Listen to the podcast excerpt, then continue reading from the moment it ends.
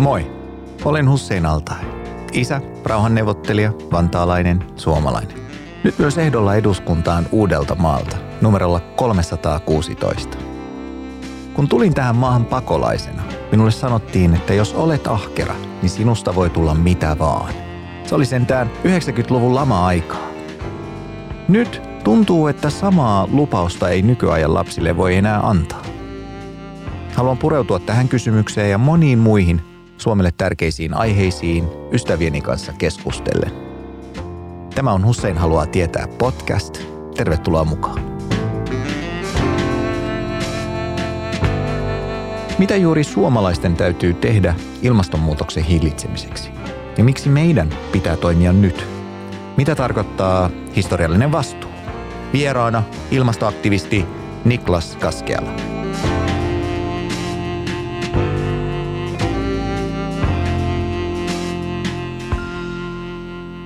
Mä oon nyt tehnyt aika monta vaalikonetta.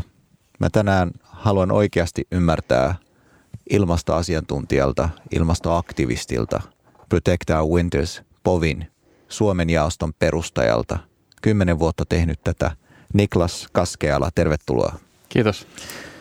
Niklas, mikä imperatiivi meillä oikeastaan on? Minkä takia meidän pitäisi nyt muuttaa kaikki, kirjaimellisesti kaikki meidän käyttäytyminen että me voidaan pelastaa tämä maailma? Ja voiko suomalaiset pelastaa tämän maailman tässä ilmastokysymyksessä?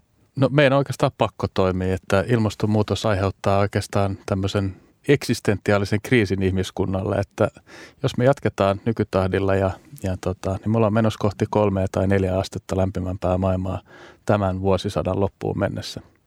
Se voi pahimmissa skenaarioissa tarkoittaa jopa niin kuin sivilisaatiomme tuhoa joka tapauksessa tulee tarkoittaa mieletöntä kärsimystä, säiden ääriilmiöiden lisääntymistä, satoja miljoonia ilmastopakolaisia, lajikatoa, jota ihmiskunta ei ole vielä nähnyt. Nämä ei ole mitenkään kauhean miellyttäviä skenaarioita. Ja jos mä mietin vaikka omia lapsia, niin he saattavat olla hengissä vielä silloin vuosisadan loppupuolella, niin ei se ole sellainen maailma, mitä me halutaan jättää meidän lapsille tai sitä seuraaville tule, tuleville sukupolville. Että ja se aikaikkuna toimiin, millä me vältetään tämä, on koko ajan pienenemässä. Et meillä on oikeastaan ihan, sanotaanko alle viisi vuotta aikaa tehdä isoja radikaaleja päätöksiä, joilla me saadaan meidän päästöjä alas, jotta me pystytään edes jossain määrin niin kuin pysymään ilmaston lämpenemisen niin kuin tavallaan turvallisissa rajoissa, että näitä katastrofaalisia seurauksia ei, ei tapahdu. No nyt kun mä kuljen tuolla maailmalla ja, ja tota, katselen, miten muut maat saastuttaa – ja mä haluaisin kysyä tavallaan mm, suomalaisten puolesta, jotka ajattelee tätä samaa kysymystä, että Suomi mallimaana ja mallioppilaana, miten me voidaan vaikuttaa äh, siihen, että, että me tehdään asiat toisin, niin maapallo pelastuu. Mä heitän sulle se saman kysymyksen uudestaan. Joo. No itse asiassa mä haastan vähän siinä, että me ei olla mallimaa. Meillä on yksi maailman suurimmista hiilijalanjäljistä per capita. Eli suomalaisen hiilijalanjälki on esimerkiksi 10-kertainen tai 15-kertainen intialaiseen verrattuna. Se on itse asiassa kaksinkertainen ruotsalaiseen verrattuna jopa. Eli niin kun mä puhkoisin vähän sitä harhakäsitystä, että me ollaan mallimaa, mutta silti me ollaan sellainen maa, joka voi näyttää mallia jatkossa. Eli me ollaan yksi maailman rikkaimmista maista. Hyvinvointi on hyvin laajaa täällä Suomessa. Ja mä uskon, että jos me pystytään niin kuin saavuttaa tietyt ilmastotavoitteet, esimerkiksi olla, olla hiilineutraaleja, me voidaan olla ensimmäinen hyvinvointivaltio, joka sen saavuttaa. Ja, eli saavutetaan meidän ilmastotavoitteet ilman, että tingitään meidän hyvinvoinnista. Niin mä uskon, että se on semmoinen malli ja viesti, jota me voidaan näyttää maailmalla, että hei, tämä on ihan täysin mahdollista – Eli se on ehkä se meidän rooli, rooli tässä niin kuin kansainvälisessä ilmasto. Tavallaan mä uskon tuohon täysin henkilökohtaisesti ja, ja sä niin kuin tiedät ja niin kuin eilisessä tota, yhdessä paneelissa keskusteltiinkin, että, että, että siinä paneelissa, missä oli just Maria Ohisalo ja sitten Jenni Pajunen ja minä, niin, niin se porukka oli aika samanmielistä siitä, että pitää toimia. Ja, ja nyt ne isot toimet täytyy tehdä seuraavan hallituksen aikana erityisesti siksi, että meillä on myös mahdollisuus vaikuttaa EUn päätöksentekoon, koska me tullaan olemaan kesällä myöskin EU-puheenjohtajamaa. Niin mä itse kyllä näkisin, että jotta me tässä onnistuttaisiin, jotta me saataisiin aikaiseksi reilu lentovero esimerkiksi, niin se täytyy ajaa nimenomaan muun muassa EUn kautta. Että me EUna yhdessä tehdään näitä asioita. Ja Suomi tosiaan voisi näyttää tässäkin kysymyksessä hyvää mallia. Mä uskon täysin siihen, että Suomi voi olla hyvinvointivaltio, rikas valtio, mutta pitää kiinni siitä, että ilmasto ja ympäristö ei, ei tuhoudu. Ja mä haluan niin tässä jaksossa, tässä seuraavan 20 minuutin aikana niin varmistaa se, että, että mä haluan niin kuin mun kuulijoille ja itselleni erityisesti selväksi, että kun me mennään nyt ja katsotaan seuraavaa hallitusta, niin me tiedetään tasan tarkkaan, että mitkä ne on ne toimet, mistä meidän pitää heidät velvoittaa tai minut velvoittaa, että me päästään siihen tavoitteeseen. Hyvinvointivaltio, joka on hiilineutraali ja pystyy vielä vetämään sitä hiilidioksidia sieltä ilmastosta käsin. Niin mennään tähän. Äh, mä haluaisin niin kysyä sulta ymmärtääkseni, että, että tuota, nyt on tosi monta hyvää hanketta liikkeellä – Protect Our Winters, äh, te olette julkaisseet äh, hyvää, hyvää tekstiä, hyvää materiaalia siitä, jonka mun mielestä pitäisi mennä suoraan niihin hallitusneuvosteluihin ja, ja, ja niihin niin kuin siihen keskiöön kaikilla puolueilla. Koska se on selkeä, siihen sitoudutaan tai halutaan, että ne sitoutuu siihen 1,5 asteen päästötavoitteeseen. Ja nyt se aikaikkuna, niin kuin sanoit, on, on tosi pieni. Siellä on myöskin tämmöinen korvaamaton, tuota, hashtag korvaamaton, jota, jota tässä kysymyksessä pitää myöskin seurata, koska siellä on myöskin tätä konkretiaa, mitä suomalaiset tässä niin kuin tykkää ja vaatii. Että näytetään todella, että mitkä on ne asiat, mitkä pitää tapahtua, että me päästään sellaiseen tilanteeseen, että me oltaisiin uh, hiilineutraali valtio mahdollisimman nopeasti. Nyt kerro mulle, milloin Suomen pitää olla hiilineutraali valtio? No, jos otetaan ihan niin kuin ilmastotieden lähtökohtaksi, niin kyllä se pitää olla siinä 2030 kieppeillä suurin piirtein. Meidän järjestöjen mielestä viimeistään silloin. Ja sama, oikeastaan samaa mieltä on myös Suomen ilmastopaneeli, eli he, hekin puhuvat 2030-luvun alusta, että me järjestöt ehkä lisätään siihen tavoitteeseen semmoinen pieni historiallisen oikeudenmukaisuuden lisä, että me täällä Suomessa ja muissa rikkaissa valtioissa ollaan pitkälti aiheutettu ne päästöt, jotka, jotka ovat lämmittäneet ilmastolle ilmastoa, joten me ollaan ehkä enemmän vastuussa sit myös niistä korjaavista toimenpiteistä. Mutta sellainen niin kuin reilu kymmenen vuotta aikaa oikeastaan niin kuin tehdä ää, aika radikaaleja muutoksia. Jos, suhte, jos ajatellaan, mitä se tarkoittaa noin niin kuin keskiverto suomalaiselle se 2030 hiilineutraalius, niin meidän nykyisen, nykyinen tota, keskiverto suomalaisen hiilijalanjälki on noin 10 tonnia hiilidioksidia vuodessa – sen, sen pitää tippua kolmeen tonniin 2030 mennessä. Eli sitä, siitä voi ajatella, että 70 prosenttia jokaisen ikisen meidän hiilijalanjäljestä pitää kadota kymmenessä vuodessa. Eli toi tarkoittaa, jos mä nyt suhteutan tämän itselleni, niin 3000 tonnia mm. tarkoittaa yhtä matkaa, Se on lomamatkaa. Irakiin tonne, sulle ja takaisin. Ja takaisin. Joo. No mä en Irakiin välttämättä menisi lomalle, niin. mutta Kanarialle. joo, Kanarialle, joo. Kanarialle yksi lomamatka ja takas. Joo.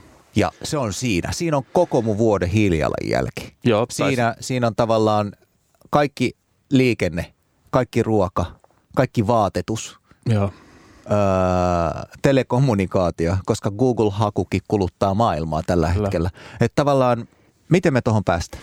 No ehkä sitä just se, tämä mittakaava auttaa ymmärtää, että millään yksilön teolla, yksilötason teolla me ei päästä siihen, vaan me tarvitaan niin, kuin niin isoa mullistuksia rakenteesta, jotta meidän niin kuin tavallisten suomalaisten elämä olisi mahdollisimman vähän hiilijalanjälkistä.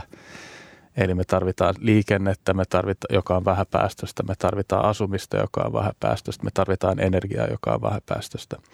Ja oikeastaan kaikki kulminoituu siihen, että me päästään eroon fossiilisista polttoaineista oikeastaan kaikessa käytössä, on ne sitten energiakäyttöön, lämmitykseen tai liikenteeseen, niin niistä on oikeasti pakko päästä eroon.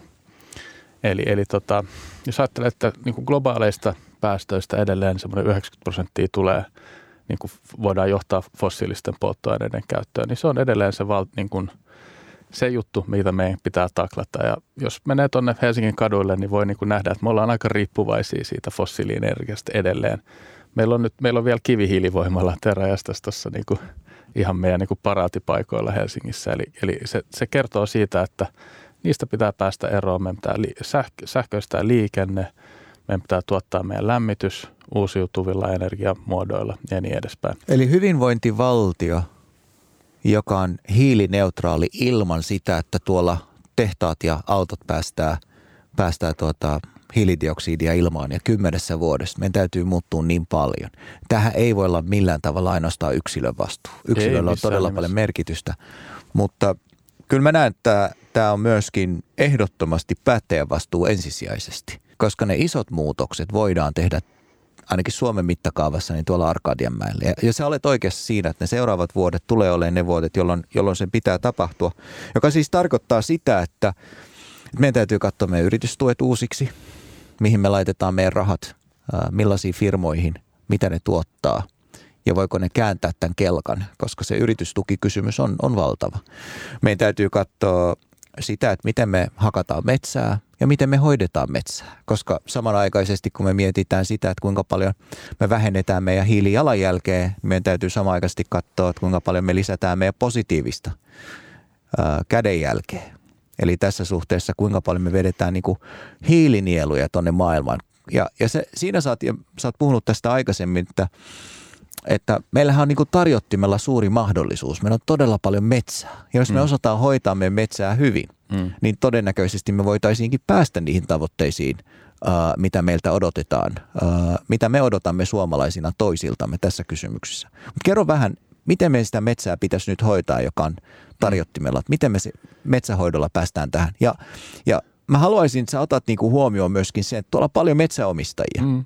jotka myös kuuntelee tätä. Mun mielestä mm. tässä pitää päästä johonkin semmoiseen reiluun, mutta sitten samanaikaisesti positiiviseen lopputulokseen. Et ihmisten pitää pystyä edelleen ansaitsemaan sillä metsällä, mutta ettei kuitenkaan pois ilmastosta tai ympäristöstä ja tavoitteesta pysytään.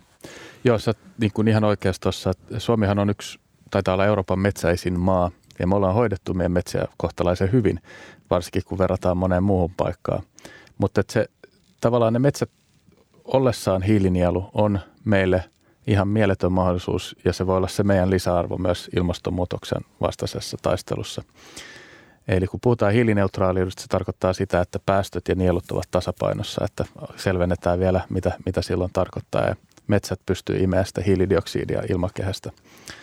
Ja mitä paremmin me pidetään huolta niistä nieluista, niin sitä vähemmän tietyllä tavalla meidän täytyy niitä päästövähennystoimia tehdä, jotta me päästään siihen hiilineutraaliin tilanteeseen. voinko mä sanoa nyt sille, sille metsäomistajalle, että hei, jos sä pidät sun puita vähän pidempään siellä, mm.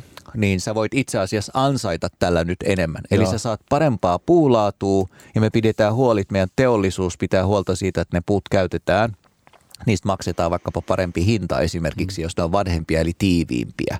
Joo. Ja tästä saadaan parempia huonekaluja, joita sitten markkinoidaan vahvasti myöskin maailmalle. Et voiko tämmöisen skenaarion nyt luoda sille metsäomistajalle, että se on kannattavaa mm. jättää ne puut sinne, mutta myös hoitaa sitä metsää hyvin? Joo, ehdottomasti joo. Ja siis oikeastaan, niin kuin, jotta, jotta ne nielut pysyy, niin ei ole tarvetta niin kuin radikaalisti esimerkiksi vähentää hakkuita nykytasosta. Ihan silleen, että palataan siihen tasoon, mikä oli pari vuotta sitten, niin riittää. Silloin meidän hiilinielut kasvaa ja voimistuu isosti. Mutta se, mikä on turmiollista, että me lähdetään niin kuin nyt tässä tilanteessa, kaikki, tai kaikki tieteellinen tutkimus viittaa siihen, että me ei voida lisähakkuita tehdä. Ja valitettavasti nyt, kun meillä on ollut niin kuin tavallaan – haluja tehdä isoja investointeja, jotka sitten tarvitsee myös sitä metsä, metsäainesta, niin, niin tavallaan nyt meidän täytyy ehkä miettiä, että onko ne ilmasto näkökulmasta järkeviä. Ja sitten toinen asia on just, että mihin sitä metsää käytetään, että missään nimessä sitä ei kannata käyttää niin kuin esimerkiksi polttoaineisiin. Se on niin kuin, mieluummin tehdään siitä semmoisia pitkäaikaisia tuotteita, jotka pysyy sitten tota, varastoista hiiltä mahdollisimman pitkään, eikä vapautta sitä saman tien.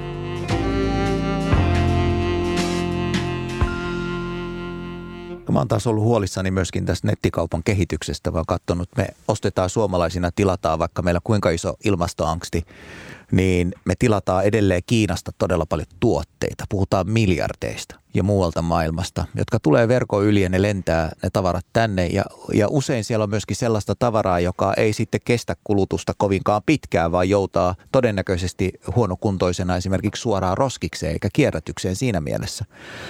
Niin kerro mulle, että tavallaan, että miten me saadaan nyt tämä muutos aikaiseksi, että, että me osattaisiin myöskin tukea hyvin sitä, että ihmiset ostaa lähempänä kotoa asioita ja panostaa siihen laatuun ja ympäristökestävyyteen Että miten me päästään tähän? Mm.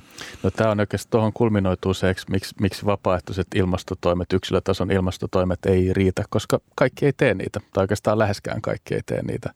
Että vaikka olisi itse hyvis ja, ja niin kuin välttäisi kiinalaisia nettikauppoja ja joisi äh, vaan kauramaitoa ja ei lentelisi, niin se ei, niin kuin, se ei maailmaa vielä muuta, koska niin iso osa muusta porukasta ei tee, vaikka se olisi kuinka trendikästä ja suosittua. Eli sen takia me tarvitaan nimenomaan teitä poliitikkoja laatimaan sellaiset säännöt tähän yhteiskuntaan, sellaiset veroratkaisut, jotka varmistaa sen, että se ilmastoystävällinen valinta on aina se niin kuin normivalinta niin sanotusti. On sitten kyse ruuasta tai jostain kulutustuotteesta. Se voidaan tehdä helposti verotuksen keinoin. Rakennetaan verotus sen varaan, että miten tuotteiden hiilijalanjälki näkyy niiden hinnassa. Lentäminen on tästä hyvä esimerkki, että tällä hetkellä lentämisen polttoainetta ei veroteta ollenkaan – sitä tavallaan subventoidaan näin aika isosti, kun taas muiden liikennemuotojen polttoaineita verotetaan. Joten lentäminen on niin kuin keinotekoisen halpaa suhteessa sen ää, saastuttavuuteen. Ehkä sen takia sieltä toi on mielenkiintoinen. Pysytään tuossa lentämisessä, koska toi lentäminen mua nyt kiinnostaa tosi paljon. Öö, tuolla on moni ihmisiä, jotka, jotka tota, kokee, että rikkaat on nyt lentänyt hirveä kauan tai vanhemmat sukupolvet on lentänyt ja nauttinut elämästä ja, ja nyt uudelt, uusilta sukupolvilta vaaditaan sitä, että yhtäkkiä niin kuin lentoverojen kautta hinnat nousee aivan kamalasti ja sitten ihmiset, joilla on vähän huonompi taloustilanne, ne ei todennäköisesti sitten pääse lentämään vaan to, ja sitten joutuvat menemään sitten maata pitkin. Uh, sä puhuit uh, historiallisesta vastuusta. Se on niin kuin ehkä tämän päivän sitten viimeinen asia, johon mä haluan mennä ja, ja mulla on siihenkin oma pointti jolla me pystytään tätä pikkasen auttamaan, niin tämä historiallinen vastuu, miksi me ollaan vastuussa siitä nyt enemmän kuin kukaan muu, että me joudutaan, tai että meidän täytyy niin kuin muuttaa meidän, meidän niin kuin tekemistä täällä erityisesti Euroopassa ja kehittyvässä maailmassa? Miksi no, on meidän vastuu? Miksi on meidän historiallinen vastuu? No koska me ollaan tupruteltu tuonne ilmakehään niin paljon hiilidioksidia vuosien saatossa – että tavallaan jos ajatellaan, että kuka sen on, tämän ongelman on aiheuttunut, niin sit sillä pitäisi olla myös vastuu sen korjaamisesta. Siitä se oikeastaan ihan yksinkertaisesti tulee. On totta, että nykyään kehittyvät maat tuottaa paljon päästöjä, mutta se tilanne on ollut se, tai se on ollut vasta muutaman vuoden näin. Edelleen Euroopan maat, USA, esimerkiksi Pohjois-Amerikka, niin ovat tuottaneet historiallisesti katsottuna suurimman osan meidän tota päästöistä. Jos me ajatellaan vaikka, että ilmakehä, joka on siis noin 10 kilometrin tota, mittainen alue tässä meidän niin kuin maapallon pinnalla, eli häviävän pieni, pieni, tota, pieni asia. Niin jos ajatellaan, että se on kaatopaikka, niin me tavallaan täällä rikkaassa pohjoisessa niin sanotusti, me ollaan täytetty se kaatopaikka jo ihan äärimmilleen. Ja nyt sitten nämä vaurastuvat maat dumppaa sinne vielä omat omat saasteensa. Joo, eli, se on eli ollut, mistä, niin. kuka on silloin niin kuin tavallaan, kenen asia pitäisi korjata? Kaikkien meidän pitää se korjata, se on ihan ehdottomasti, se on, se, näinhän se on. Mutta tavallaan me katsotaan monesti niin kuin ympäristö- ja, ja kehitysjärjestöissä asiaa siltä, siltä kannalta, että me, joilla on myös mahdollisuus tehdä isoja toimia – päästöjen vähentämiseksi, niin meidän pitää myös ne tehdä. Eli me ei voida lähteä vaatia ehkä niitä kaikkein köyhimmiltä valtioita, joilla ei ole sitä historiallista vastuuta, jolla ehkä ei tällä hetkellä ole niitä taloudellisia edellytyksiä ihan kaikkiin niihin ilmastotekoihin, niin ihan samantyyppistä tyyppistä tota, päästövähennys. Joo, me ollaan, tässä on niinku, tämä on historiallinen kohta monellakin tavalla, koska nyt me ollaan myöskin vihdoin Euroopassa pikkusen heräämässä Suomessa nyt ainakin siihen, että Afrikka mantereena 54 maata ja 1,2 miljardia ihmistä. Meidän täytyisi ruveta katsoa sitä Afrikkaa partnerina. Ja meidän täytyy tehdä omaa Afrikka-strategiaa ja EUlle, EUlle omaa Afrikka-strategiaa ihan uudella tavalla. Ja nämä, nämä on mun mielestä mielenkiintoisia kohtia, tässä meidän elämässä sen vuoksi, että siihen Afrikka-strategiaan sisällytetään tämä ilmastokokonaisuus. Ja nyt kun tätä tarkastelee, niin meillähän on aikaisemmin ollut tämmöinen diili muun muassa Afrikan valtioiden kanssa maailmanlaajuisesti, että jokaisella maalla on tietty päästökiintiö, ja me vaurastuneet maat, rikkaat maat, niin me ollaan ostettu näiltä, jotka eivät itse pääse saastuttamaan tarpeeksi, niin me ollaan heiltä ostettu tämä saastuttamiskiintiö, jotta me voidaan saastuttaa. Ja, ja tällä aikoinaan pyritty tavallaan tasaamaan, että kuinka paljon saastetta menee ilmastoon. Tästä, tätä on käytetty yli 30-40 vuotta. Ja me ollaan nyt huomattu, että se on täysin epäonnistunut. Ja sen jälkeen me tehtiin Pariisissa uusi diili. Ja tämä uuden diilin myötä, jos meillä olisi todellinen Afrikka-strategia, niin me pystyttäisiin kyllä todella hyvää suurta muutosta tekemään ilman, että se olisi niin kuin, Uh, erityisesti nyt otan Afrikan, mutta myös Lähi-idässä, niin se olisi niiltä ihmisiltä kamalasti myöskään pois tulevaisuutta ajatellen. Ihmisenä, joka on ollut tuolla konfliktikentillä ja nähnyt, miten nämä konfliktit syntyy, niin se aavikoituminen ja ne satokadot on, on kyllä herättänyt mut siihen, että, että ilmastonmuutoksen oireet jo näkyy. Mm. Ja tämä, että siellä niissä maissa ei ole hyviä rakenteita, silloin kun ihmisillä on nälkä, niin konflikti on aina lähellä ja se muuttuu tosi nopeasti myöskin väkivaltaiseksi konfliktiksi. Siis mä koen, että esimerkiksi se olisi aivan niin kuin merkittävä ilmastoteko, että me päästäisiin siihen, että meidän, meidän tuota, kehitysraha, mikä me annetaan tuonne maailmalle – niin se olisi se 0,7 prosenttia bruttokansantuotteesta, eikä se nykyinen 0,4. Ja sillä 0,7 saa todella suurta muutosta aikaiseksi. Mä ottaisin yhden esimerkin Ruotsista. Siellä on tämmöinen firma kuin Ignitia.se, ja tämä ruotsalainen firma käyttää NASAn satelliittiteknologiaa, jotta se voisi ennustaa trooppisilla alueilla sadevesiä – ja se kommunikoi nämä ennusteet paikallisille, joten he saa parempia satoja ja heidän ei tarvitse sitten siirtyä, eli tämä siirtolaisuutta, pakolaisuutta, nämä kysymykset hoidetaan. Ja tämä on todella, todella pieni rahallinen investointi, jossa on käytetty kehittyneen maan tekniikkaa ja osaamista siihen, että voidaan tätä ilmastonmuutosta pikkasen torpata. Ja tämän tyyppisillä asioilla jos me pystyttäisiin ne ynnäämään tämmöiseen Afrikka-strategiaan tai Lähi-Itä-strategiaan, jossa ilmastonmuutos on selkeänä kärkenä, ja sitten se 0,7 prosentin tuota, äh, kehitysraha, niin mä uskoisin, että ainakin poliitikkona niin pystyisi näillä työkaluilla tekemään se Arkadianmäellä todella, todella paljon. Oletko sä samaa mieltä tästä? Joo, osittain, mutta se ei riitä. Ää, joo, on, on niin kuin, kehitysyhteistyön keinoja voidaan käyttää, mutta meillä on myös, Suomi on sitoutunut ää, antamaan ilmastorahoitusta myös kehitysyhteistyörahoituksen lisäksi kehittyville maille. Ja valitettavasti me ollaan luistettu niistä sitoumuksista. Kansainvälinen yhteisö on päättänyt, että tämä ilmastorahoitus on erillistä rahoitusta siitä kehitysyhteistyöstä. Me ollaan valitettavasti, tai meidän nykyhallitus ainakin on, on tai se taisi tänään itse asiassa kaatua se hallitus, mutta on päättänyt, että nämä otetaan niin kuin samasta potista. Eli me tarvitaan niin kuin erilaisia rahavirtoja kyllä joo, mutta vielä suurempi asia on se, että miten pääoma virtaa pohjoisen ja etelän välillä. Että me, mä uskon, että meillä on niin kuin paljon myös tavallaan annettavaa ihan niin kuin puhtaasti tämmöisessä kaupan ja talouden ja muun muiden tota välineiden kautta, joilla me voidaan tukea kehitysmaiden ilmastotoimia. Että sen ei tarvitse aina lähteä siitä niin kuin tavallaan hyvä, hyvän, tämmöisestä hyvän tekeväisyys- tai tota, kehitysyhteistyöperspektiivistä. Ja varmasti tätä niin kuin kauppaa ja, ja tämmöistä tota, markkinaa myös löytyy. Ja siinä me tavallaan Suomena voidaan olla koko ajan suurempi. Että aina kun sanotaan, että no, meitä on vain 5 miljoonaa tai vähän yli, että mitä se niin kuin me aiheutetaan mitä 0,07 prosenttia maailman päästöistä, että onko, onko sillä mitään väliä. Voi, joo, voi olla, että meidän päästövähennykset ei keikauta sitä isoa venettä, mutta me voidaan näyttää mallia, niin kuin mä sanoin aikaisemmin, voidaan olla ensimmäinen hyvinvointiyhteiskunta, joka saavuttaa hiilineutraaliuden, mutta me voidaan myös tukea muita maita ja edistää niiden ilmastotoimia. No, Siinä me voidaan, tota me voidaan jättää isompi, isompi jälki maailmaan kuin mitä tavallaan meidän koko koon mukaan pitäisi jättää. Tota, tota, nimenomaan tota pointtia hain, että itse asiassa sillä, että me tehdään Suomessa paljon – ja päästään niihin tavoitteisiin on, on yksi kokonaisuus. Toinen kokonaisuus on auttaa muita maita sillä, että he pääsevät myöskin omiin tavoitteisiinsa. Ja tämä on iso markkina. Tämä on mahdottoman iso markkina. Mä olen huomannut esimerkiksi, että suomalainen vesiteknologia mun työssäni, esimerkiksi Lähi-idässä ja tuolla Afrikassa, niin suomalainen vesiteknologia on maailman parasta. Sitä halutaan. Se on myöskin poliittisesti suhteellisen neutraalia, että suomalaiset vievät vesiteknologiaa niille alueille.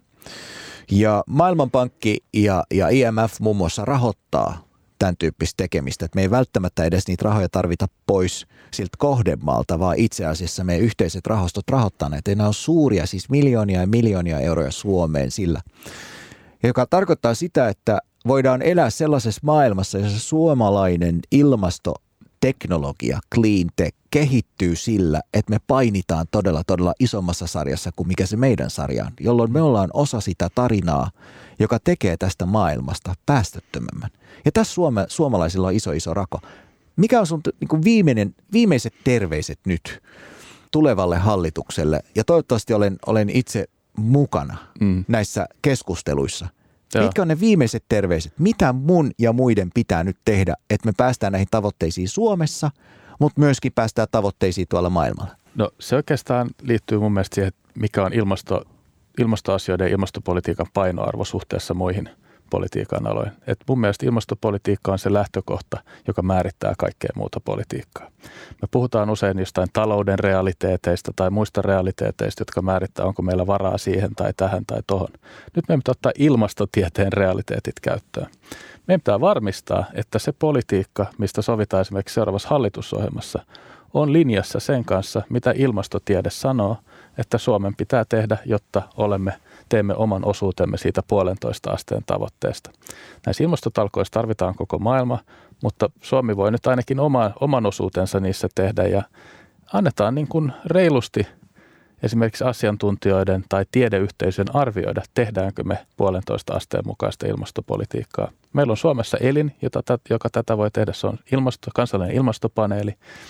Luotetaan nyt niin kuin siihen tieteeseen ja asiantuntemukseen – voidaan ehkä, niin kuin siellä varmasti sovitaan sitten niistä keinoista, mutta että ainakin ne tavoitteet ja ne vuosiluvut ja muut olisi vahvasti ankkuroitu ilmastotieteeseen. Sitä mä toivon kaikkein eniten.